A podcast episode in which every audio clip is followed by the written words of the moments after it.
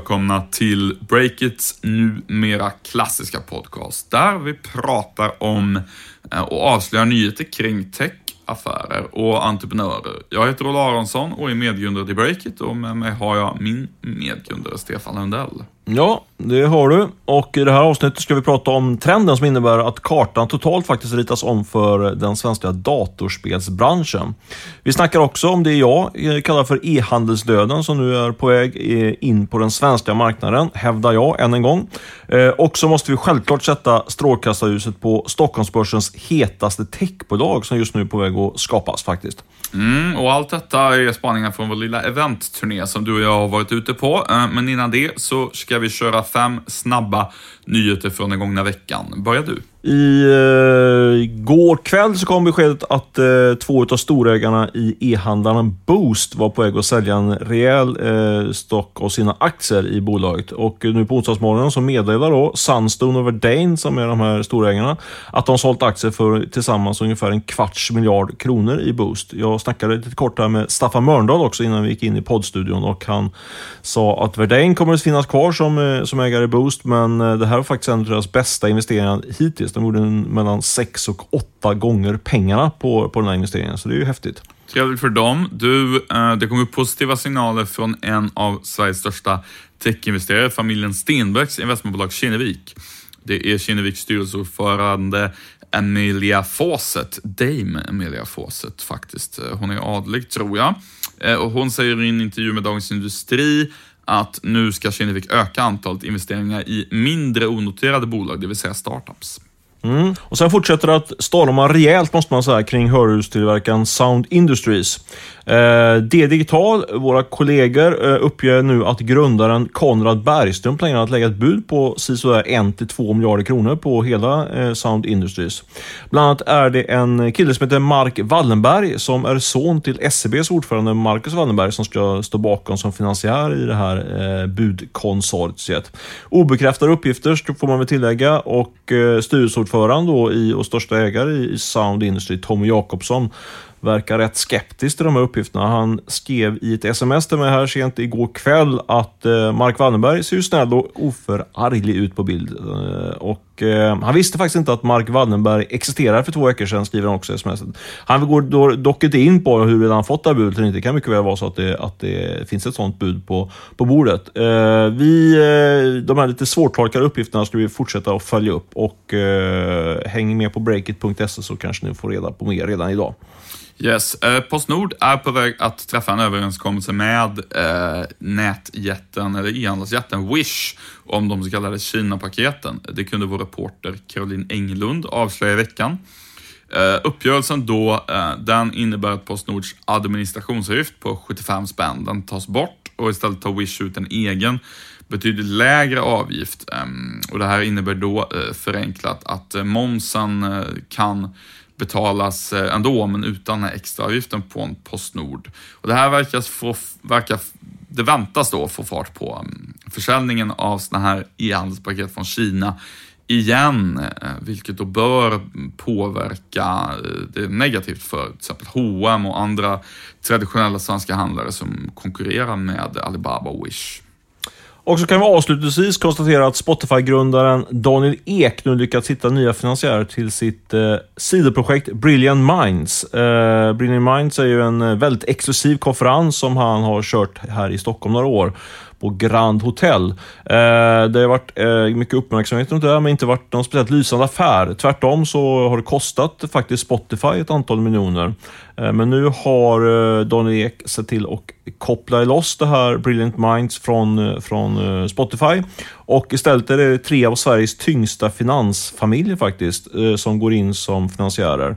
Det är familjen Wallenberg, familjen Stenbeck och familjen Olsson som står bakom Stena-sfären.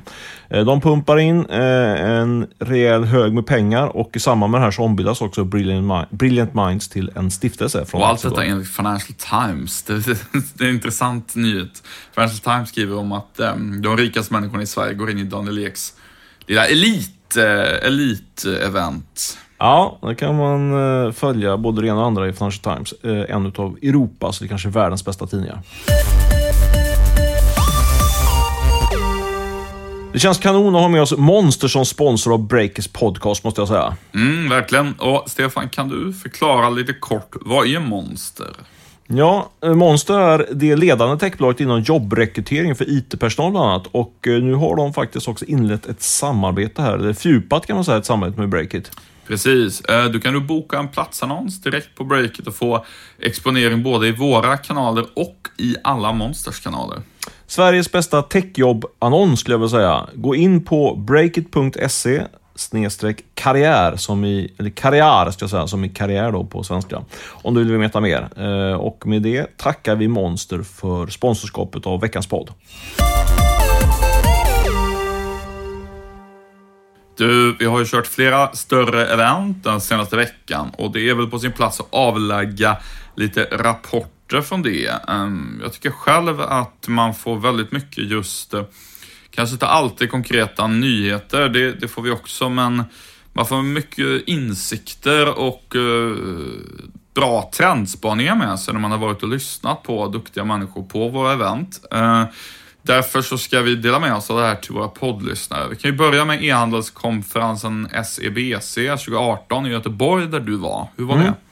Ja, men det var bra. Det var, de har ju kört nio år, eh, den här konferensen, men det är första året som vi är med som eh, medarrangörer. Och, eh, det var väl investerade pengar från Breakers sida, måste jag säga. Jag och Jonas Delange var på plats de två dagarna som, som det här eventet eh, kördes då i Göteborg. Det var, och vi var inte ensamma, det var en 600-700 e-handlare också på plats. Eh, och det var, ja, precis som du säger, så är det intressant att få lite få lite fördjupade kunskaper i, i de ämnena som man skriver dagligen om. Eh, och jag tycker det var mm, allra mest intressant egentligen att höra sådär lite grann korridorsnacket emellan de olika olika talarna. Eh, man får en ganska bra bild av, jag säga, av, av tillståndet i, i eh, den svenska e-handelsbranschen när man träffar så många e-handlare på, på en och samma gång. Då.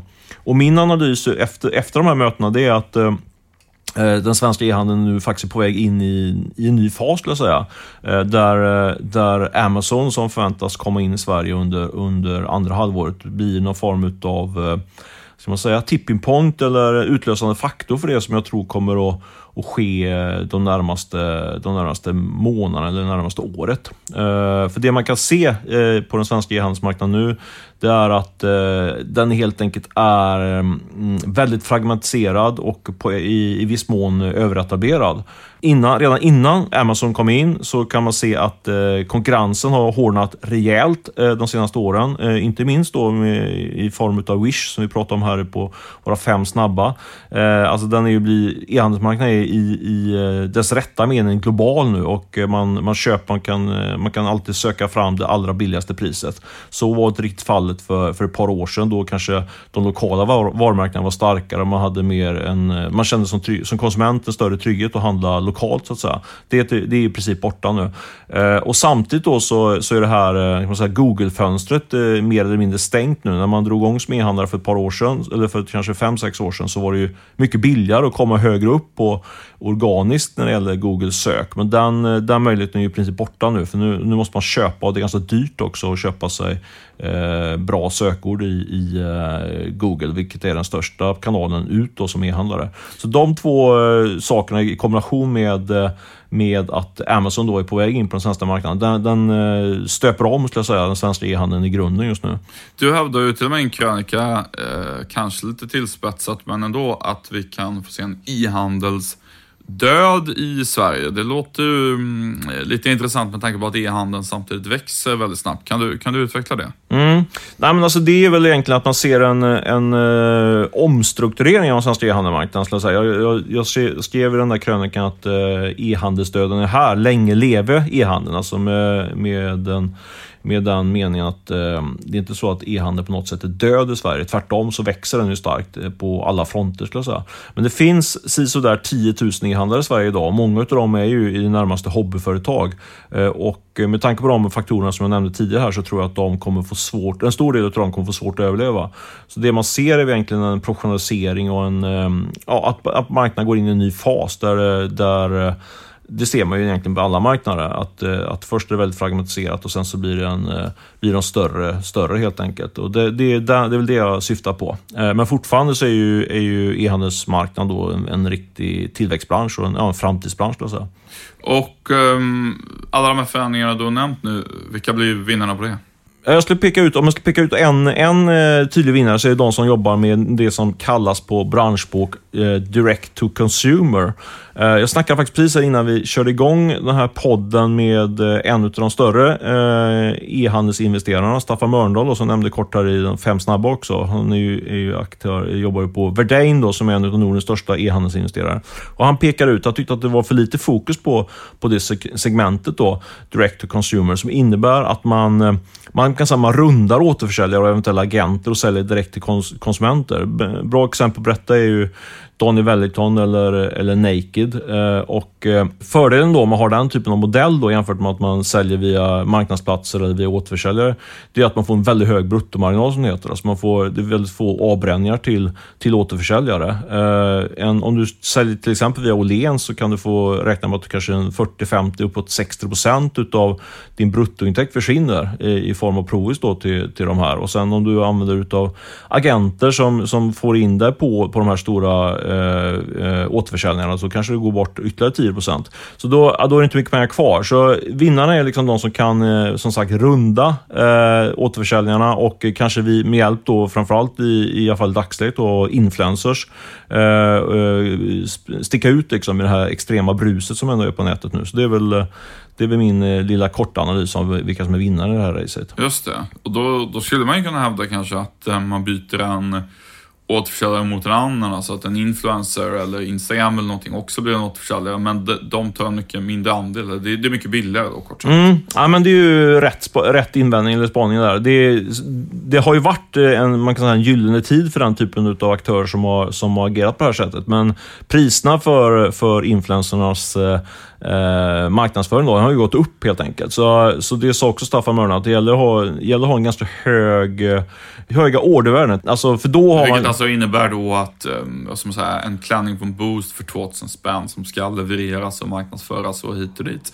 Det, det blir bara liksom det finns lite fasta kostnader i botten där för att få ut det där till konsumenten och då är det mycket bättre och ha det än att sälja en t-shirt för 100 spänn. Den marknaden känns mer liksom som att Wish får hantera så att säga. Ja, men exakt. För då finns det, om du har ett högre ordervärde, då har du också lite mer pengar att skicka iväg till, till eh, de influencerna som ska marknadsföra mm. grejerna.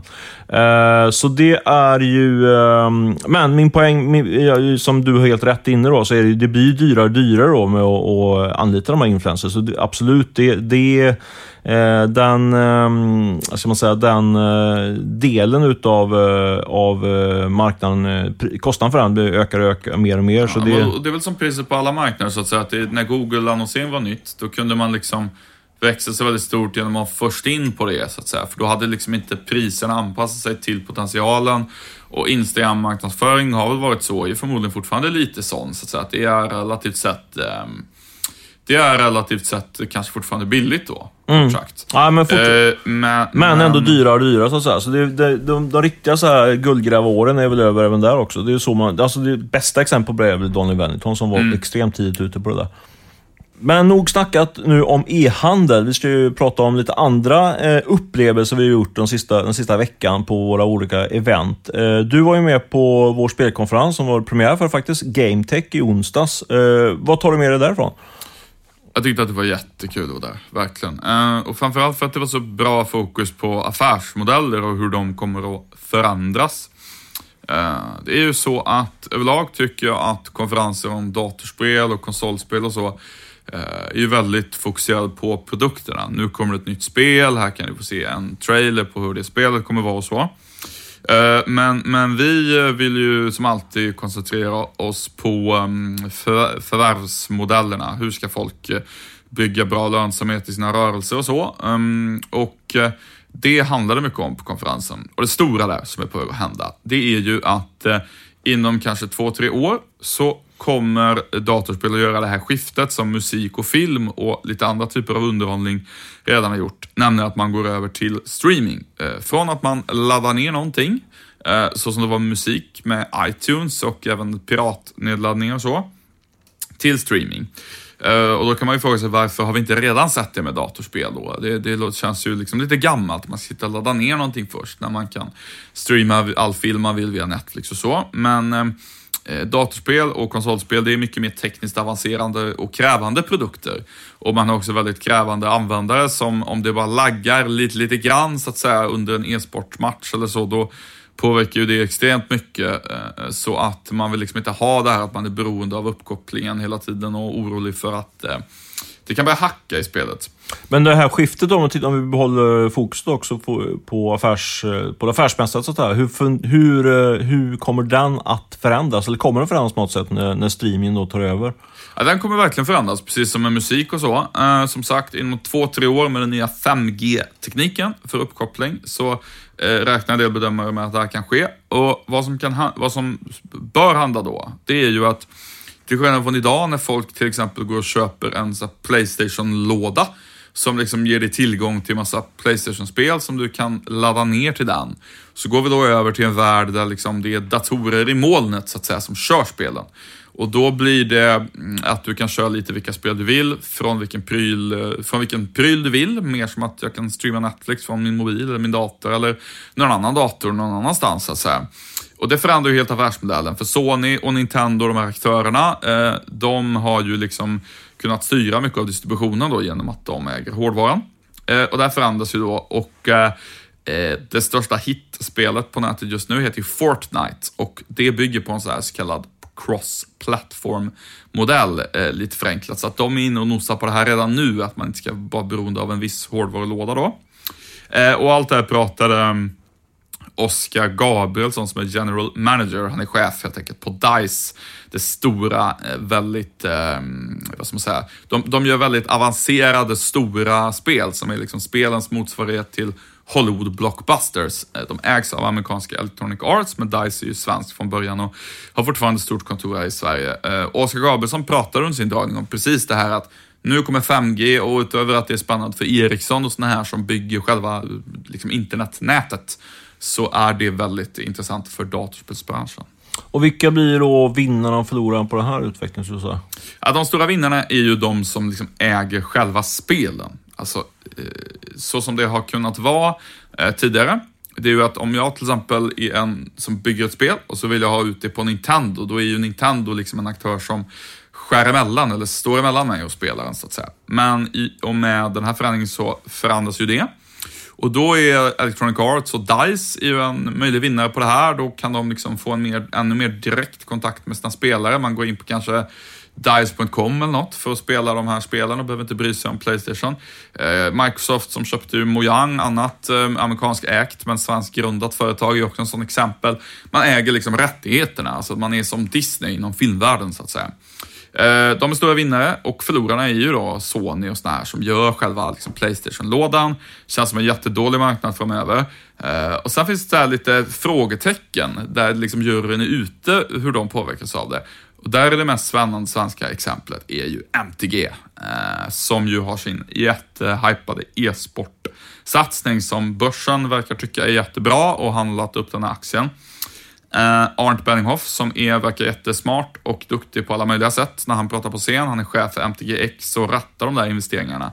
Uh, han var liksom med på scen och gjorde ett jättetrovärdigt intryck och verkar liksom, uh, ja men så här, det, det är, det, jag tror inte någon annan hade gjort det uppdraget bättre än vad han gör. Men med det sagt så hörde man ändå lite i minglet efteråt där att folk sa att um, det här eh, MTGC sportsatsning, inte det, det är väl ett eventbolag, kort mhm, sagt, mm, mm. som är lite glorifierat så. Och ehm, eh, tesen där var ju från andra personer som... För, men för att de kör de här stora, vad heter det här eh, stora nere i Jönköping? Eh... DreamHack. Ja, liksom. Och även andra, de, de äger ju alla sån, de är ju störst i världen på att äga den typen av e-sport, alltså arrangera stora tävlingar och så. Mm. Men där är väl tesen att, eh, ja men ta Fortnite då till exempel, eh, som ju är en jättehit, skjuta spel på internet de, det är väl Epic Games tror jag som har gjort, eh, skapat Fortnite. De har, ser väl kanske ingen anledning till att liksom låta MTG arrangera tävlingarna och tjäna eventuella reklampengar eller så på det där. Om de ens vill ha reklam eh, i det, utan de äger ju spelet och då kanske det snarare är de som kommer att tjäna pengar i framtiden på... Eh, man kan i varje fall ifrågasätta så att säga varför de skulle jämte möjligheten att arrangera de där tävlingarna när de äger rättigheten. Precis som varför Disney inte låter Netflix sprida deras grejer och sådär. Eh, så det var väl en fråga som dök upp där. Ehm, och där så och är det ju så att MTG har ju också då Eh, eh, liksom för att inte bara bli ett glorifierat eventbolag då om man ska vara elak, Eh, köpt eh, fler spel helt enkelt. De har ju köpt eh, ett bolag som heter Inno Games, eller majoriteten av det. Och eh, Arnt Benninghoff flaggar också på scen för att ja, men de kommer köpa fler datorspel för att äga rättigheter själva så att säga.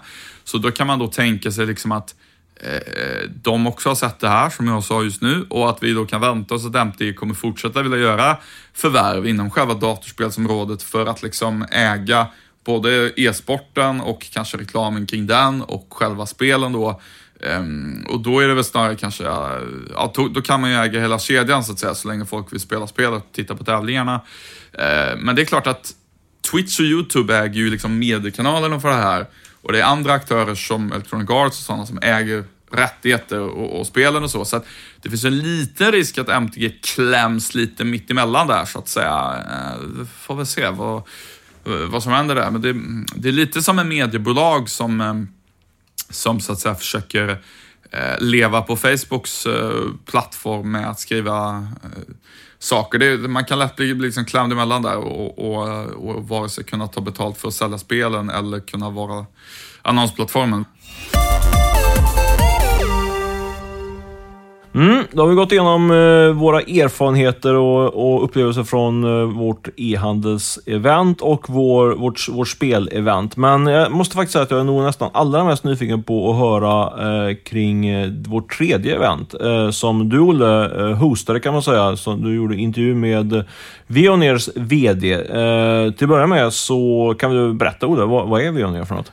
Ja, det är ett väldigt spännande företag. Eh, nog Sveriges mest spännande företag just nu, faktiskt. Men det finns inte än, utan Veoneer är, på, det är ett affärsområde nu inom det börsnoterade stora bilsäkerhetsföretaget Autoliv. Eh, och Autoliv, vi har säkert, alla som lyssnar har säkert använt deras produkter utan att veta om det. När man suttit i en bil och så har man tagit på sig ett säkerhetsbälte. Och sådana och även krockkuddar och sånt tillverkar Autoliv i sin traditionella rörelse. Eh, men sen så har de också mjukvaror och eh, datorer som sitter i bilar och eh, så att säga gör såna här saker som ehm, självkörande bilar ska göra. Alltså helt enkelt, bilen kan väja automatiskt om det kommer något på vägen och sådär. Och nu ska de då knoppa av den här verksamheten med mycket mjukvara och så i ett nytt börsbolag som ska heta Veoneer och Jan Karlsson då på vårt event som vi arrangerade tillsammans med investmentbanken Carnegie han eh, pitchar då in det här som att det ska bli det mest eh, liksom, renodlade större börsbolaget i världen inom mjukvara och annan teknik för självkörande bilar helt enkelt. Och sen så de här säkerhetsbältena så, det ligger liksom kvar i gamla Autoliv som då blir ett eget börsbolag med en annan VD. Men du vittnar om att det var, det var nästan lite så elektriskt luften när, när, när ni gick på scen. Var, och folk var verkligen intresserade på det här. Var, och, det, och det var ju lite exklusivt för man säga. Jan Karlsson har inte varit, varit med på något sånt, den typen av event tidigare i, i sin nya roll. Var, varför, varför det här stora intresset? Du?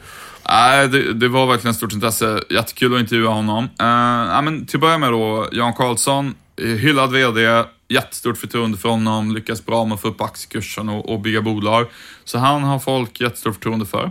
Eh, och han, som då är en person som folk litar på, han målar ju upp det här nu ordagrant som att vi är ett techbolag, vi är världsledande på det här och våra konkurrenter är liksom inte Takata och andra sådana här krockkuddtillverkare och sånt i Japan eller så, utan våra, våra konkurrenter är liksom Google och Waymo och Uber och sådana andra eh, teknikbolag helt enkelt. Och mm, nu när det här ska bli ett eget börsbolag i sommar så jag vet inte, beror väl på börsstämning och sådär, men det känns ju som att det är upplagt för en lite så monstruös hype kring det här. Eh, eh, det är så att Autolivs största ägare, numera riskkapitalisten Christer Gardell, som är väl liksom, eh, vad ska man säga, apropå hype, han är väl kanske den mest hypade, så här, stora tunga investeraren på Stockholmsbörsen. Eh, går in i bolag som han tycker är undervärderade och eh, liksom försöker hypa upp dem och han har, det är många som följer honom och sådär. Och, och, dessutom så kan man ju tänka sig då att um, det, alltså, alla fonder och så här, alla kommer ju känna, men det är klart vi måste ju vara med på det här Veoneer, tänk vad det kan bli i framtiden. Och även då utländska placerare som kanske har en fond som ska, eh, ja, ny teknikfond globalt och, och såna grejer kommer vi känna om. Om, det här är, om de lyckas sälja in det här som det största noterade liksom bettet på, på självkörande bilar-teknik helt enkelt då kan du få en ganska grotesk värdering av mer amerikanska mått, så att säga. Eh, Autolag, Autoliv är ju ett av eh, svensk verksamhet, men det är faktiskt ett eh, amerikanskt bolag också i grunden som har liksom redovisat sina intäkter i dollar och sådär. Vilket säkert kan vara någon liten fördel här. Men eh. du, men det, det, jag håller med dig. Jag tror också att det här kan bli en riktigt spännande, spännande börsbolag som kan få väldigt mycket fokus. Och vi kommer ju försöka följa det här eh, som vi tycker att, det, att de verkligen är rätt in i, i Breakits eh, bevakningsområde. Men, men med det sagt, lite mer konkret, vad är, vad är det de ska syssla med egentligen? Mm, jag går loss här i att det var spännande att intervjua Jack Hansson. Nej men så här är det egentligen att um, det Autoliv ska göra, eller det, det Veoneer ska göra när de knoppas av från Autoliv i sommar, det bolaget ska egentligen eh, liksom programmera och samla in data till mjukvarorna och datorerna som de här mjukvarorna körs på, som ska sitta i bilarna och hjälpa bilarna att fatta, mm, att så att säga fatta beslut. Allting som eh, där bilen behöver förstå någonting på en lite djupare nivå. Om man krockar, att krockkudden fälls ut och sådär, det, det sker av sig själv. Och säkerhetsbälte, det är ju inte smart i sig så att säga, men allting där bilen kan, kan göra saker på eget bevåg och då behöver man ju programmera väldigt smarta mjukvaror till det. Uh, till exempel då mjukvara som får bilen att bromsa automatiskt om det är något på vägen så att säga. Det, det, det är ju då en, någon kamera eller en radar som ska hämta in data utifrån och liksom bilder och, och ja, radarn skickar ut en signal som känner av om, om den slår emot någonting och de här kamerorna, de fotar saker helt enkelt. Och den där datan går sedan in mjukvara som sen fattar beslut. Och det är det vi nu ska ägna sig åt. Men är det, kan, man, kan man dra slutsats att de är liksom bäst i världen på det här med att samla in den här typen av data? Eller finns det en, han nämnde ju själv, eh, vad sa du, Google och, och andra? Ja, Waymo också. Ja. Uh, uh, Silicon Valley-bolag. Nej, men alltså Nej, den, den, slutsatsen kan man nog inte dra, utan däremot så kan man liksom dra slutsatsen att det här så att säga blir eh, för en börsplacerare kanske det tydligaste renodlade bolaget mot det så att säga. Och det är väl så de har tänkt när de vill få upp värderingen och, och så på det där. Men eh, nej, alltså jag skulle säga att just samla in data känns ju som den största utmaningen och det fick de också frågor från den initierade publiken på eventet. Det är så att till exempel Google, ehm, de har ju Google Maps, massa kartdata. De har väldigt mycket testtimmar med sina bilar som har kört runt i Silicon Valley. Eh, det där är ju också någonting som Volvo och Uber och andra liksom håller på med. Man, man, man, man vill ha många testtimmar och jättemycket data helt enkelt för att hjälpa de här eh, algoritmerna att fatta beslut. Mm, och där kan man ju liksom ifrågasätta, vad blir Veoneer för aktör där Eh, kommer Volvo liksom, mm, ja, de har ju ett gemensamt bolag med Veoneer, men kommer deras kunder alltid liksom tycka att den här datan ska ju Veoneer kunna äga och använda hur som helst? Eller vill biltillverkarna själva så att säga mm, äga allt det? Hur kommer den affären se ut? Det är ändå liksom eh, biltillverkarna som har kundrelationen. Eh, hur, hur mycket, alltså man kan ändå anta att de kanske har mindre data idag än vad typ Google har, så att Google ligger före i liksom hur mycket deras mjukvaror har fått eh, lära sig och tränas. Um, hur kommer stater och andra agera vad gäller liksom, tillgång till data, hur det ska regleras och, och sådär. Och, och, där är det väl liksom, det är väl ett race kort sagt. Vem har flest eh, testkörtimmar? Och um, där är det väl mer liksom en fråga för Sverige som land nästan. Att eh, Eh, kommer liksom Micke Damberg att säga kom igen nu måste vi köra på det här. Att de måste få köra på jättemycket teststräckor och lastbilar i Norrland och, och eh, eh självkörande bussar i Kista, vad det är. Och sen att Autoliv och Volvo Cars eh, och även AB Volvo, ja, båda Volvo och Autoliv liksom bara samarbetar för att få så mycket testtimmar det bara går för att köra runt på de svenska vägarna så att den här eh, de här mjukvarorna har något att träna på helt enkelt. För där känns det ju spontant som att Google ligger först med hur mycket timmar de har i konkurrens med Tesla kanske. Men, men även, även om du inte kommer, även om jag inte avkräver något definitivt utlåtande så att säga, så är, det ser ändå intressant ut, deras framtid. Alltså det, de, de, har, de är något på spåren här liksom som kan bli väldigt stort, eller?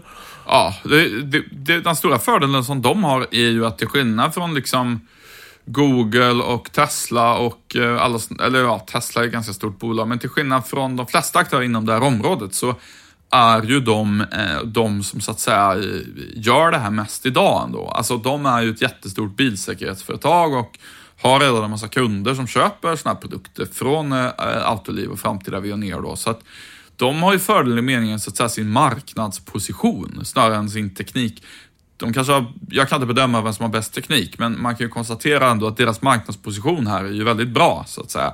Och den bör ju liksom öppna dörrar till att man får testa teknik mer och liksom eh, det är man är ju liksom inte i något labb här bara. Man har ju massa, de har ju massa labb där de testar och, och saker och så, men de, de, de har ju kunderna, kort sagt nu, inom det här och det känns inte som att eh, de där kunderna liksom kommer säga upp eh, kontrakten eller sluta handla av Autoliv eller Veoneer de närmaste liksom, eh, tio åren direkt. Utan det ligger väl fortfarande väldigt långt fram att så här, någon annan där skulle ta över den positionen. och eh, jag vet inte om det är liksom att om Volkswagen vill göra det här själva eller något sånt där så, men det känns ju, ju som att det, det blir lite, det blir det borde ju vara bättre att liksom eh, samla all spetskompetens kring det där hos en aktör än att alla bilmärken ska göra det själva. Så att, mm, vad ska man säga, det, det är inget förhoppningsföretag det här. Det är väl deras stora styrka helt enkelt. De har kunder, de har marknad, de, de är liksom redan ute, redan ute där så att säga. Det, så det är väl mer ja, nu gör de det här för att fokusera ännu mer så att de inte blir omsprungna av sådana nya teknikaktörer. Det är väl kanske så man ska se det. Mm. Bra sammanfattat där.